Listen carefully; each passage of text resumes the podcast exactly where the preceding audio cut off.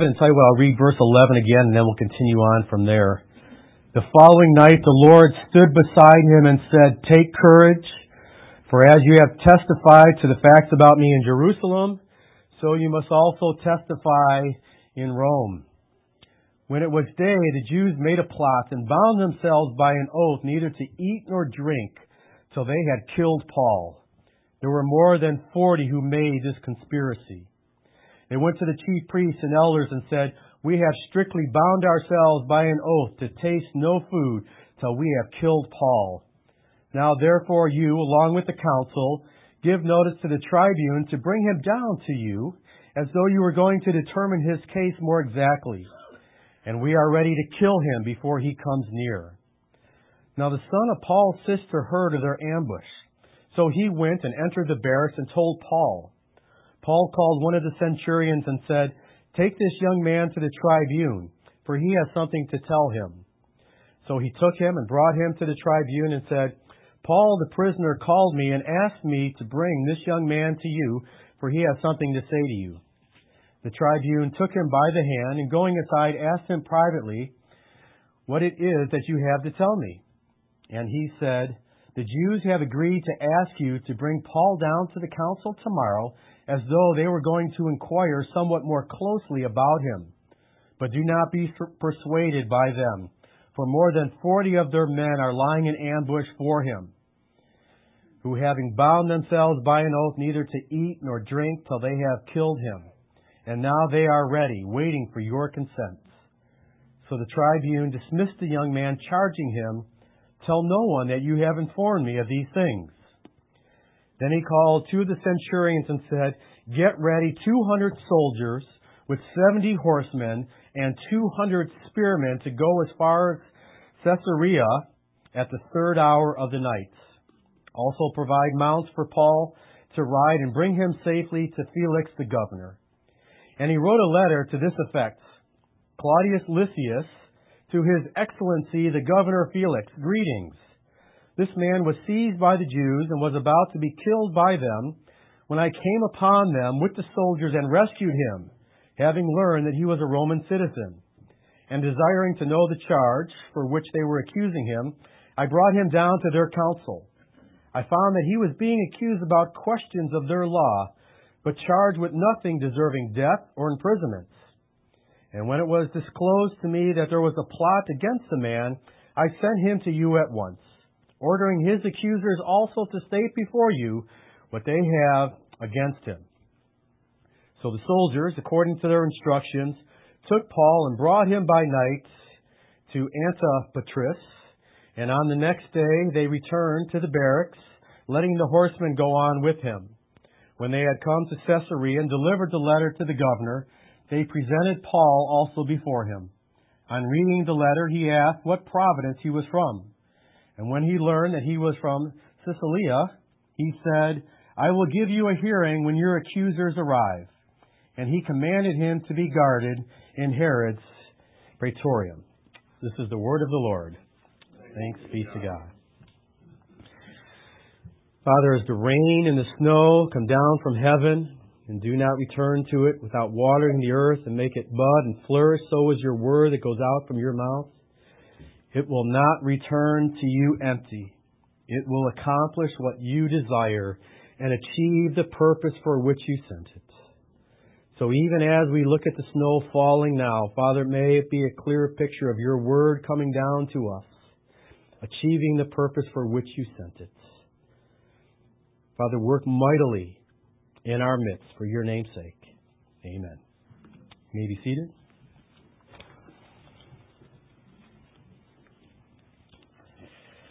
What could be worse than grieving over the loss of a loved one or dealing with a life threatening disease or struggling to find a place to live when you're homeless or, as in the case of the Apostle Paul, facing numerous attempts by your enemies to kill you? You know what's worse than being confronted by any of these crises?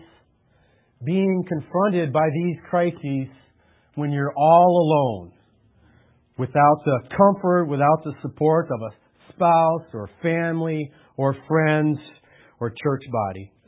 And this is precisely where the Apostle Paul finds himself once he is again violently attacked by the Jews and imprisoned by the Romans. He finds himself all alone in a cell.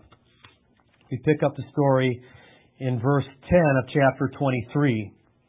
And when the dissension became violent, the tribune, afraid that Paul would be torn to pieces by them, commanded the soldiers to go down and take him away among them by force and bring him into the barracks. So there's the apostle Paul in a prison cell being rescued by the Romans all by himself. In 2 Timothy 4:16 he describes what's taking place. He says a little later he said, "At my first defense no one came to stand by me, but all deserted me. May it not be charged against them." Like Jesus before him, when Paul is on trial, he stands on trial alone because everybody else has ran. They have deserted him, abandoned him, because the truth is they're cowards. But Paul isn't bitter.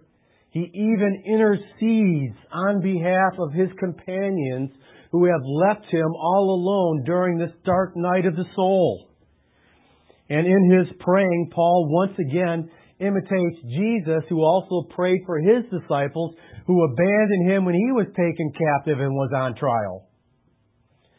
Jesus prayed for Peter. You may recall that he even told Peter, Peter, Satan has asked to sift you as wheat, but I have prayed for you that your faith may not fail. And when you come back, clearly implying that he's going to go away, but when you come back, encourage your brothers. And here's the Apostle Paul, like Jesus, praying that this desertion, this abandonment, would not be held against them. Again, Paul is not bitter, but he is beaten, he is bruised, and he is broken. And again, we need to remember he was just a human being, and he's probably wondering how much more he can endure. Perhaps as he sat there in the cell, he said, Lord, I'm ready to snap. I don't know if I can take it anymore. Then, at just the right time, Jesus shows up, literally, in the flesh, with a word of encouragement and hope. And this is what we read in verse 11. The following night, the Lord stood by him and said, Take courage, for as you have testified to the facts about me in Jerusalem, so you must testify also in Rome.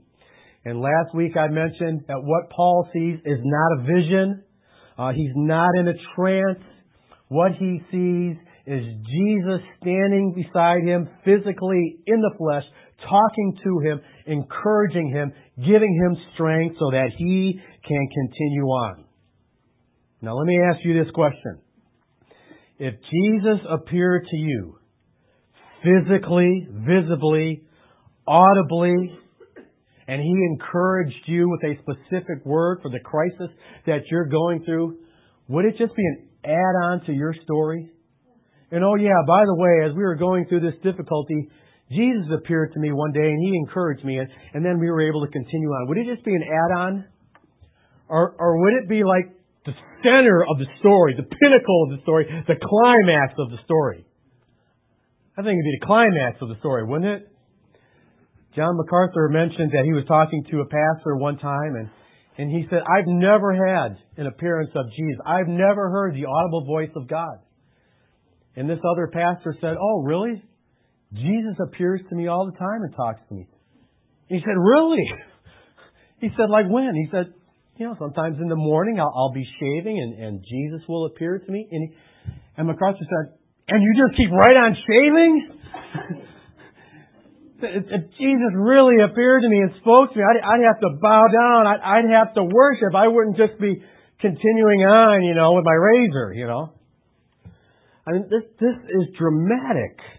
Now I submit to you that this appearance of Christ isn't just another interesting detail in this narrative. It is the center of the narrative. Again, it, it is the peak of the narrative. It is the ultimate turning point.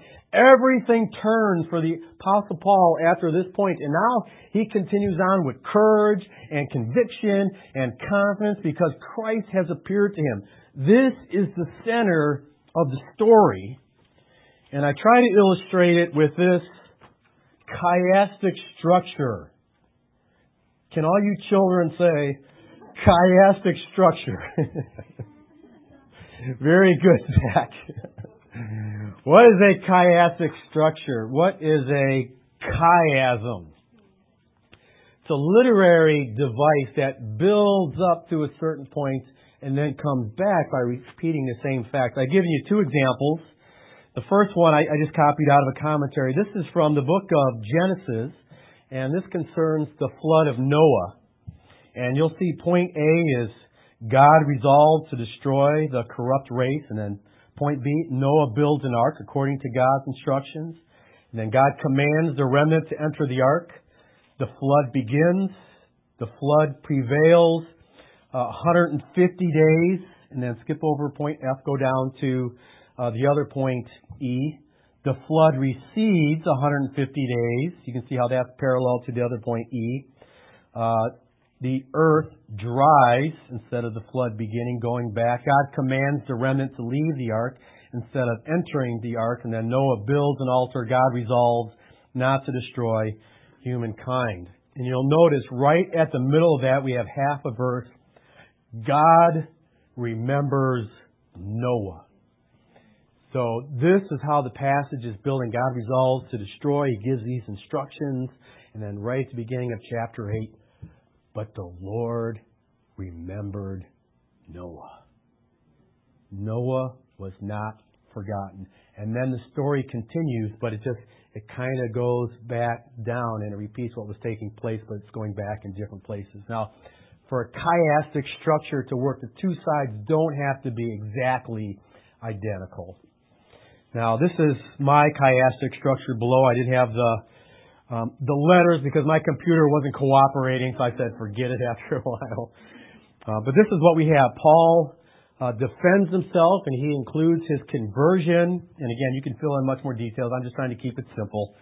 Uh, Paul is accused before officials. The Jews attempt to kill Paul, but the Romans intervene. The Lord appears to Paul, and then the Jews attempt to kill him, but the Romans intervene. Paul is accused before officials, and once again, Paul gives a defense which includes his conversion. So I think this is a general structure that we have in these last chapters of Acts. And what I want to submit to you that right at the pinnacle of these last chapters is this appearance in verse 11 by Jesus Christ to Paul. He's going through all these crises. He's abandoned. And then Jesus Christ, literally in the flesh, appears and encourages the Apostle Paul so that he is able to continue on with his ministry. And this was a big deal to Paul because in 2 Timothy 4 17 and 18, after he said, Everybody abandoned me at my first offense, he goes on and he says these words. And let me turn there quickly. 2 Timothy 4, beginning at verse 17. He says, But the Lord stood by me. And as we saw in Acts, this is literal. The Lord stood by me. And it's as though Paul would say, I mean, right by me in the flesh, literally, I could reach out and touch him. The Lord was right there with me. And he says, and he strengthened me so that through me the message might be fully proclaimed and all the Gentiles might hear it. So there's an added detail here. Jesus doesn't just say take courage and encourage him and tell him what he's going to do in the future. He is strengthened. And maybe he was strengthened through that message. Maybe he was strengthened in another way. I think if Jesus just appeared to me, that would be enough strength. I think I think adrenaline would just course through my veins if Jesus appeared to me and I'd be able to continue on for years just from a vision like that alone. But however it happened, he knew he was strengthened and he knew he had the fortitude to continue on to preach the gospel to the Gentiles, regardless of what the Jews would continue to do to him. He knew he could do it. And it's not just because he has a positive mental attitude. It's because the living God appeared to him, spoke to him, and encouraged him. And he said, So I was rescued from the lion's mouth, from those that were seeking to devour him. And he said, The Lord will rescue me from every evil deed and bring me safely into his heavenly kingdom. And then he just has to praise God right here. We have another one of these doxologies where he just burst out into praise and he says, To him be the glory forever and ever. Amen. As though Paul's saying, after something like that, I just, I just have to sing the doxology. Because God has been so good to me. And keep in mind that this is 2 Timothy, his last letters. And just previous verses, he said, I'm being ready to be poured out like a drink offering. He says, the time of my departure has come. And by the way, kids, when he says departure, he doesn't mean his departure for Rome. He means his departure for heaven. He's about to die. He knows it. And there's this note of triumph in his voice because of how God has been good to him. And he looks back over how he was able to endure it all. And he says it's because Jesus Christ was right there with me. So again, I submit to you that verse 11 isn't one of these verses that we just kind of tack on and this happened. It is the center of these passages.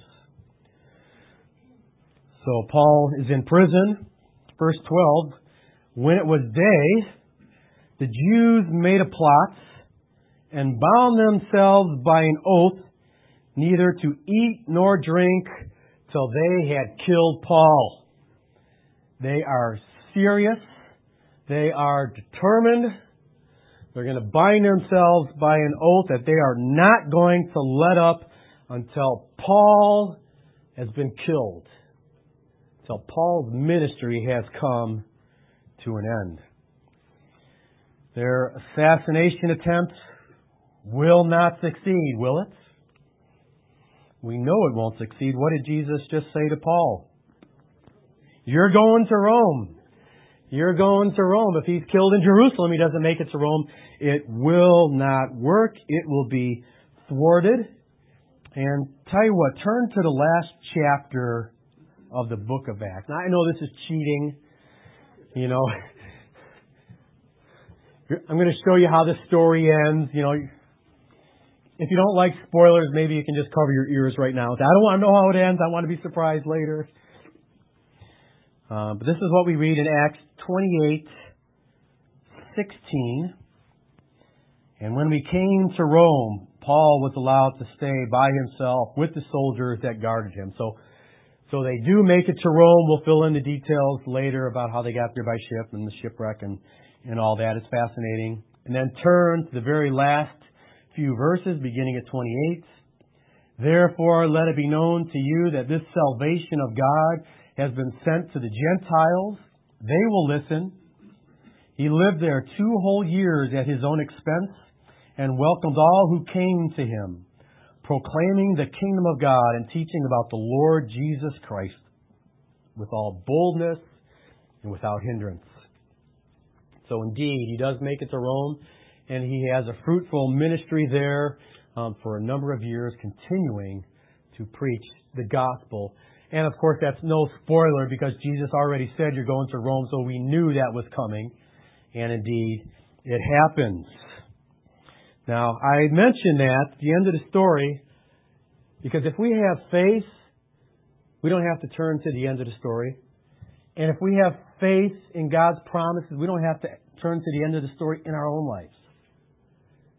God has promises for us. I will never leave you. I will never forsake you. The psalmist said, I've never seen the righteous forsaken, nor their children begging for bread. In Philippians 4.19, God says, I will meet all your needs according to your glorious riches in Christ Jesus. God is going to meet our needs. God will be with us. God will provide for us. And if we can believe those promises by faith, we know how the story turns out. We may not know the exact details. We may not know the exact place. But we know that God will bring us through. We know that we too will arrive safely at our destination. God will provide for us. So let us cling to His promises.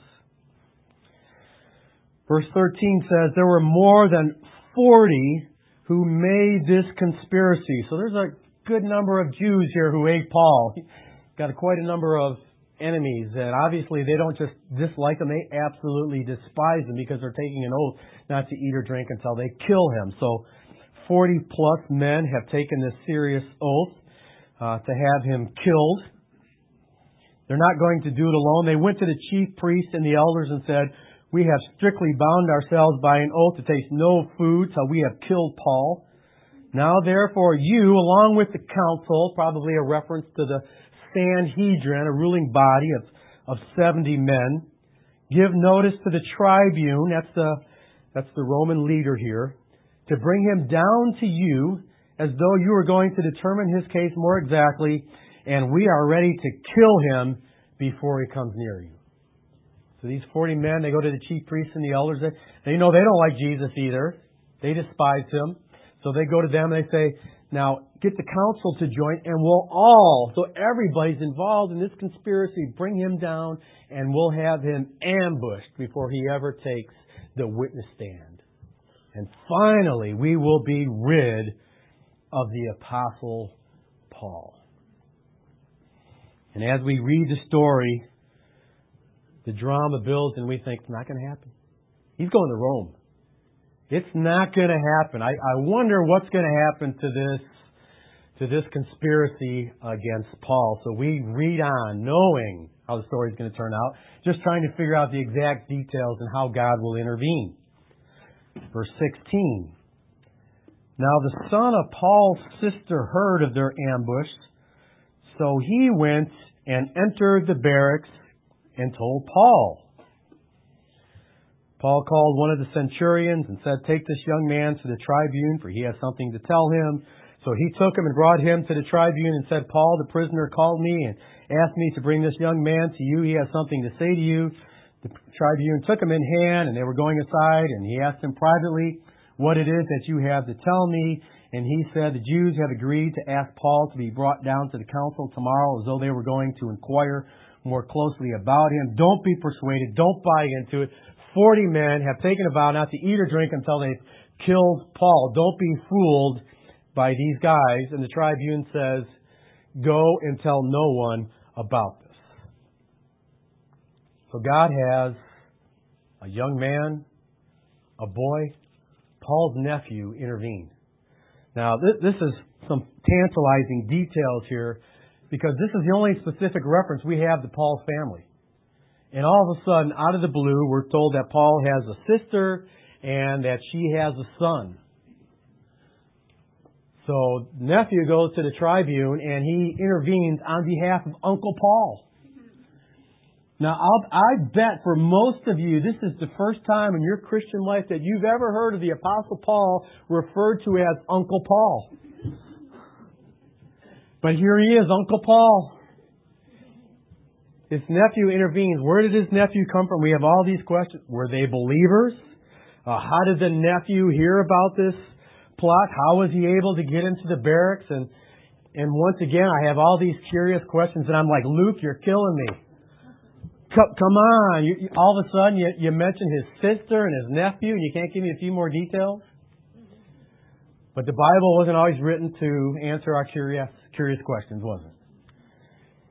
I think the main point is that at the right time, God will bring the right person and He will intervene. And He can use whoever He wants. And I think another great lesson here is God just uses ordinary people. Ordinary people. He just uses a boy. You know, you, you go in. And, and, I, and I love it. And, and maybe because we've been in Acts for so long, you're thinking, boy, I'm not the Apostle Paul. I'm not the, I, I'm just, some of you sitting here saying, I'm just a kid. We, we do have boys just sitting here. I'm, I'm just a young man. I'm, I'm just a boy. I'm a little girl. I'm just, I'm just an average worker. I just, you know, I, I, I work on computers. I fix cars. I'm just an average person. But let's, let's remember the average people in these stories who, who have great jobs. God uses average people. Uh, some of you are familiar with uh, pastor theologian Sinclair Ferguson. Uh, he tells the story about the man who led him to Christ. And the man who led him to Christ about, I don't know, 50, 60 years ago, before he was converted, was a part of this company. And he was walking through the company, and there was this pool of secretaries, and they were all typing. Again, I said this goes back a long, long ways. This was manual typewriters. Some of us remember when I was in high school, we had half manual, half electric, and it was an awesome thing to have an electric typewriter. Um, so all these secretaries, you know, all these secretaries doing their typing. I don't know what the company was, and he would just kind of walk through that um, that pool of secretaries with all these different secretaries typing day after day, and he would notice that there was one woman in particular who was always more diligent than the others and always had a positive attitude. And and finally, he he said to one of his co coworkers, he said, "What's up with that woman over there? Every time I I walk through her, she she's just typing away. What what's up with her?" And and the coworker said, "Oh, she's a Christian." And and that stuck with him. She's a Christian. Being a believer in Jesus Christ makes makes a difference in how you type every day. And it does. And and God used that to bring this this man to Christ. And then that man that was led to Christ because of the influence of a woman who just types diligently at work to the glory of God was was led to faith. And then this man talks to Sinclair Ferguson, leads him to saving faith in Christ. And then Sinclair Ferguson just writes books, travels around the world preaching the gospel of Jesus Christ.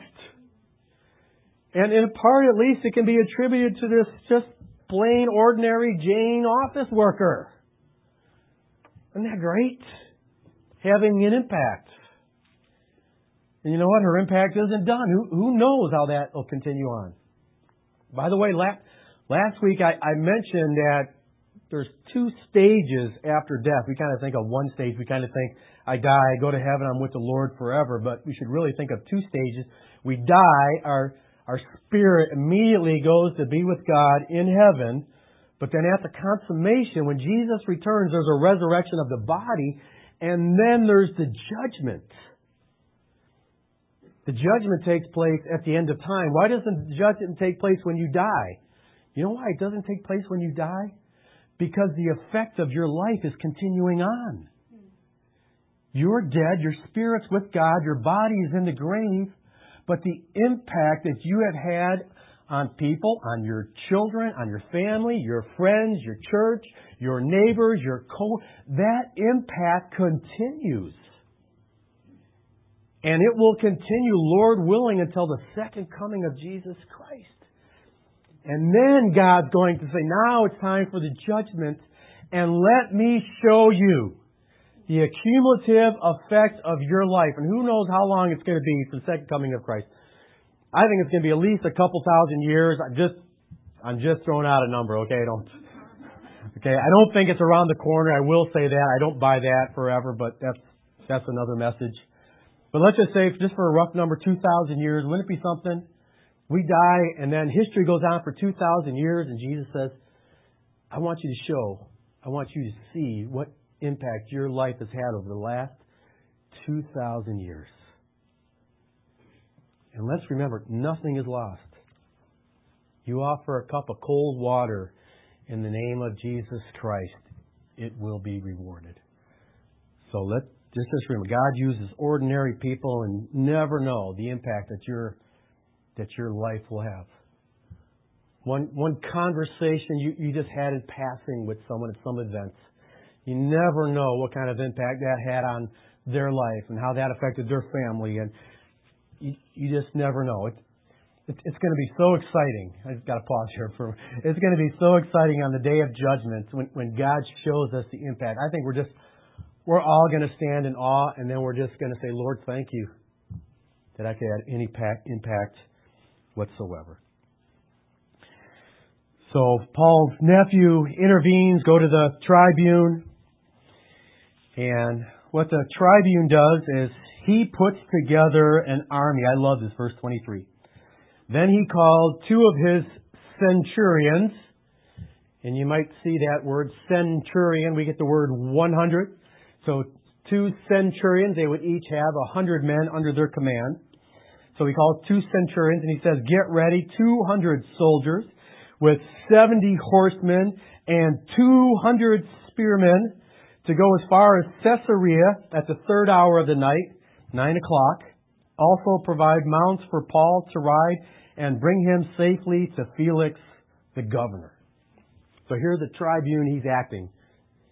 I want you to get 200 men under you, 70 horsemen, another 200 spearmen. It's hard to know how to translate this. It's the only word we have in, Greek, but some kind of spearmen. We have a small army, 470 men surrounding one prisoner. I mean, can you imagine? So 470 against 40. Okay? Paul has this huge entourage. He, he leaves Jerusalem in style. He's leaving like royalty, not, not like a criminal. And, and I don't know exactly what Paul's personality was like, but as, as he's enjoying this huge entourage, you know, escorting him to Caesarea, maybe he was smiling, kind of looking around, and, and maybe he thought to himself, Jews, come and get me now. I dare you. Here I am.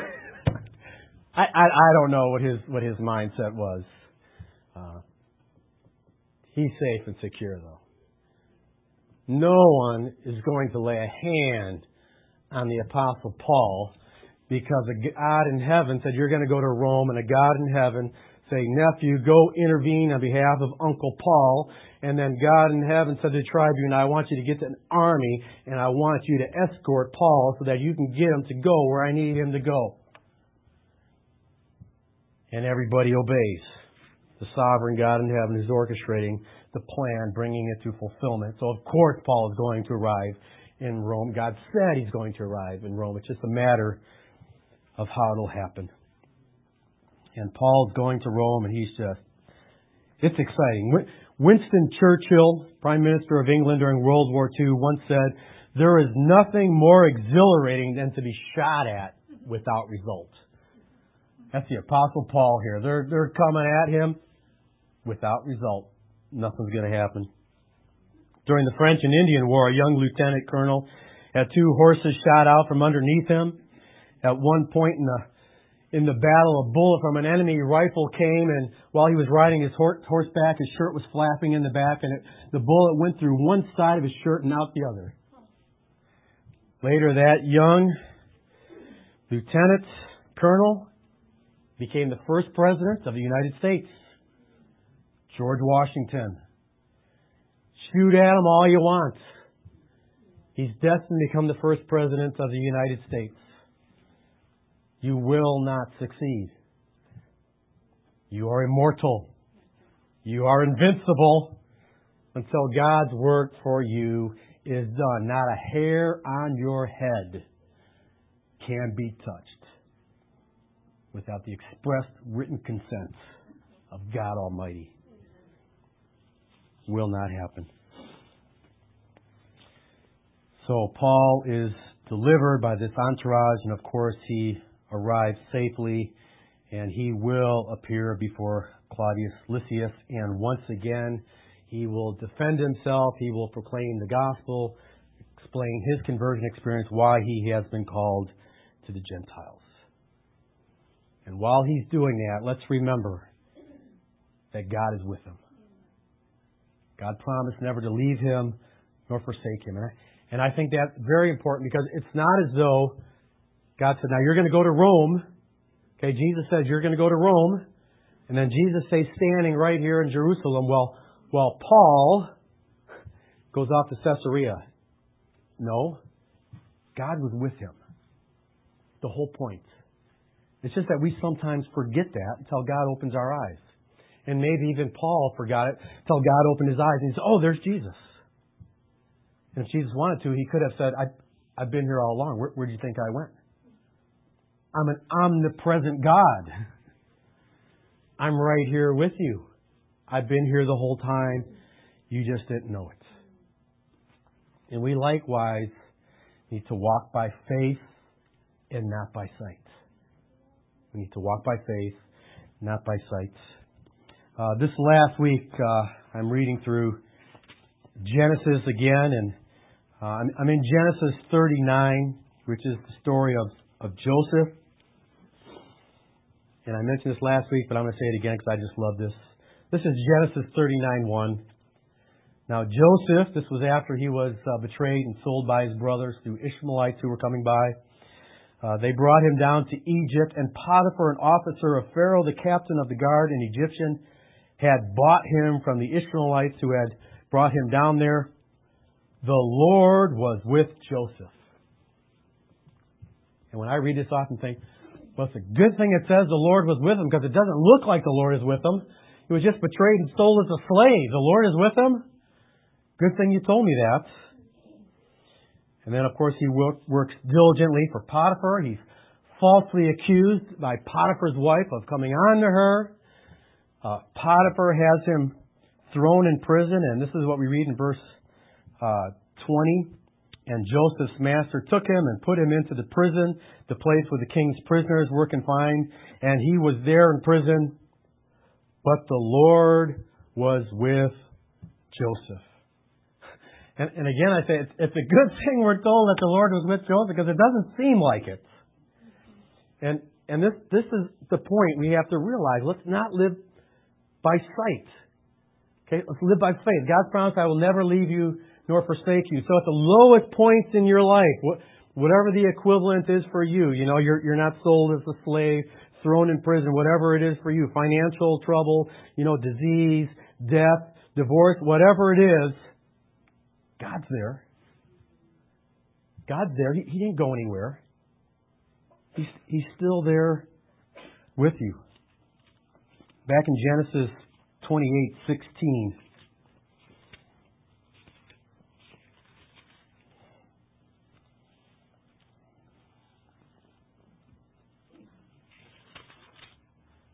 We have this great passage of Jacob, and this this is the famous passage where he uh, he falls asleep and he sees the ladder going up between heaven and earth, angels descending and ascending on, on the ladder. Jesus later will pick this up and say that he's the ladder. Uh, but this is what we read in verse 16. Then Jacob awoke from his sleep and said, Surely the Lord is in this place, and I did not know it. If we're honest, many of us could say, Boy, that's a good description of my. The Lord was in this place. The Lord was in this disaster, in this trial, in this circumstance, and I didn't know it. I forgot the, the Lord was right here with me. And then I have to give you just, just one more, again, that I, that I read this week, and maybe because I'm thinking of God's presence with, with us, that it really stuck out for me. But this is, this is Genesis 46. And this is when Jacob, also known as Israel, uh, goes down to Egypt so that he can see Joseph and his family can be saved. And this is what we read in Genesis 20, or excuse me, Genesis 46, 3.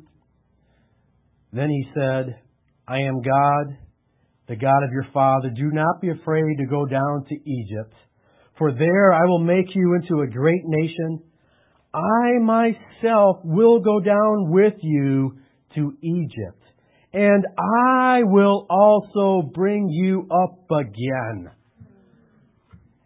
And that's great. God appears to Jacob.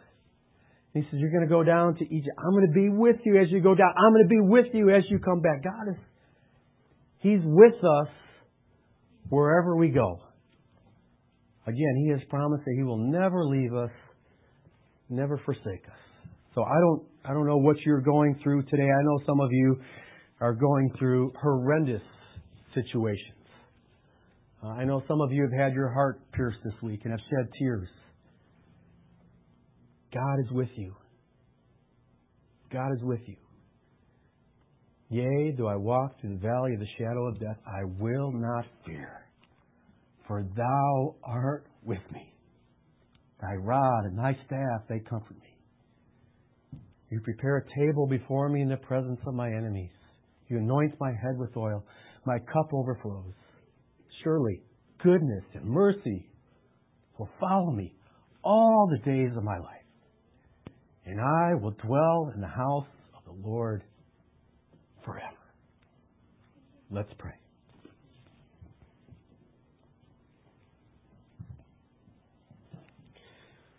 Father, we thank you for the great promises of your word. Oh, Father, if we could believe it in the depths of our being, the one promise, I will never leave you nor forsake you,